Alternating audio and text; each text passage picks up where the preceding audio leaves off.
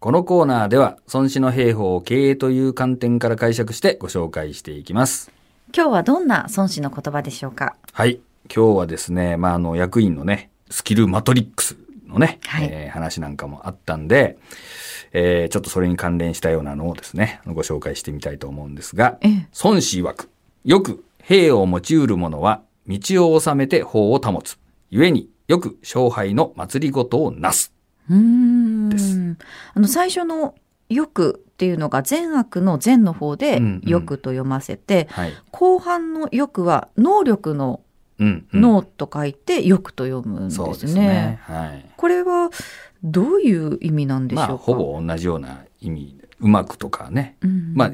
あの、能力の脳はまさにそういう力があるっていうようなことを、えー表すときに、あの、使ってると思うんですけども。はいまあこれ、まあ、あの、中国語を勝手に日本語読みしてるだけなんで、あんまりね、あの、難しく考えなくていいとは思いますけどもね。じゃあこれ、はい意味はどういう意味なんあですか？そうですね。はいこれはあのですね、えーこの兵っていうのはですね、あの、まあ、兵隊ですね、まあ、軍隊を動かしていく、傭兵ですね。はいえー時にはですね、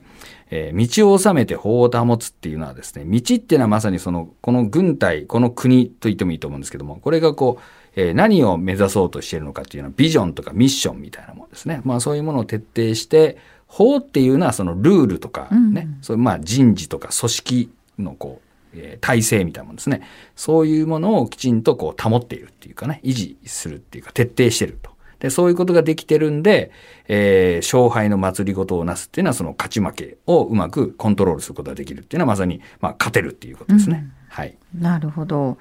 えー何を基準にして評価や判断をするかっていうルールというのがうん大事、そうそう。だからそのスキルマトリックスなんかも、まあこういう観点で評価してますよとか、こういうことで、えーめを目指してますよとかね。うんまあそういうものをああらかじめ明らかにしておくっていうことですね。なるほどはい。そしてまあどこを目指すかっていうのもうんまたはっきりとさせておかなくちゃいけないということまあですよね。そうですね。はい。ええ何のためにやってるのかっていうことが分かってた方がいいわけなんで、まあはいそういうことがきちんとできてですね、えーいるっていうことが、まあ2500年前からですね、うん。えー必要だったと。だからその、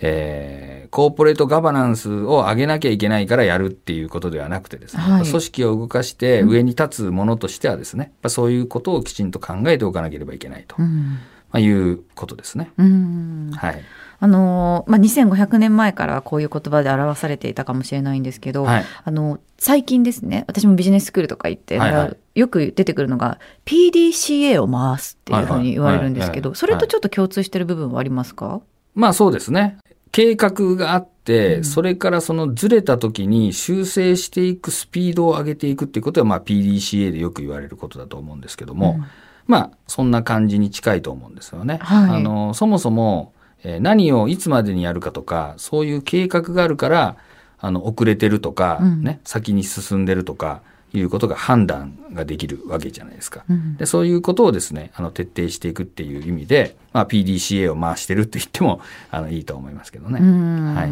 なるほど、まあ孫子が言ってるのはそのまあ PDCA を回すみたいなその細かしいことをその日々日々やっていけみたいなことを言ってるわけじゃないとはもちろん思うんだけど、はい。その評価する時のその基準みたいなものですね。とかこう尺度を、をちゃんと徹底しておくっていうことを言っていますね。すっごいレベルが低い話してもいいですか、はいあの同じミスをしてもうん。怒られる日と怒られない日ってあるじゃないですか、そういうのってやっぱやってる方としてはうん。ちょっと迷ったりするわけですよね、なんかなんで今日は許されたのか、うんうん。なんでこの前はあんなに怒られたのかっていう、んん。そういうことちっちゃいルールっていうのもうん。やっぱ大事にしていかなくちゃいけないってやっぱりそれはやっぱりそういうことをやっちゃうと基準値が、うん。その徹底できなくなるわけですよね。はいだからそれはやっぱり法を保ててないっていううんうんことです。でそういうルールそういう基準を決めたんならやっぱりその通りにやっていかなきゃいけないっていうことですね。なるほど、はい。またそれがどう評価されたかっていうのも、うんまあ評価される側としては見見えたらいいなと思いますよね。そうですね。はい。まあそれが分かんないとできてるかどうか分かりませんからね。うんなので、あの、これは、そう計画でも評価でも何でもそうなんだけど、何がどうずれてるかが分かるためには、まず基準がいる。それで現状を見えなきゃいけないっていうことですね。そしてじゃあそのギャップを埋めるために何をするかっていうのを考えるっていうことが、あの、セットなんで、うん。えー当然その、まあプランがあって、まあ、do は当然なんですけども、チェック機能があってですね、はい。そしてそれを埋めるアクションにつながるっていうことです。うん。まあ、あの、うちではこういうのも可視化ということに言って、まあ見える化ですね。はい。まあ可視化経営というようなことを言ってるんだけど、うんまあ、そのためにはですね、目で見えてるかどうかというだけじゃなくて、やっぱりその業務っていうのは、あの、目に見えない部分もあるんで、はい必ずそういうこう基準をきちんと決めて、それで何がどこまでいってるかっていうのを表すことによって可視化されていくっていうね。まあそういうもんです。頭の中でやってることとかもあるじゃないですか。ええなんで、何でも全部が見えてるわけじゃないんで、よくあの、トヨタの見える化と一緒みたいに言われるんだけど、トヨタさんの見える化っていうのは、その現場を見える化するっていうものなんで、はい。見、見ようと思ったら見えるんだけど、それを、まあ、いちいち見に行かなくてもパッと見える、みたいな話と、うんそもそも概念とか、そういう目に見えてないものを見えるようにするっていうのは、ちょっとまあ、違うんですよね。うんまあ、その辺のところをやるためには、今言うその基準とか、はい。あの、そういうものを明確にしなければいけないっていうことですね。孫子の言葉繰り返しておきます。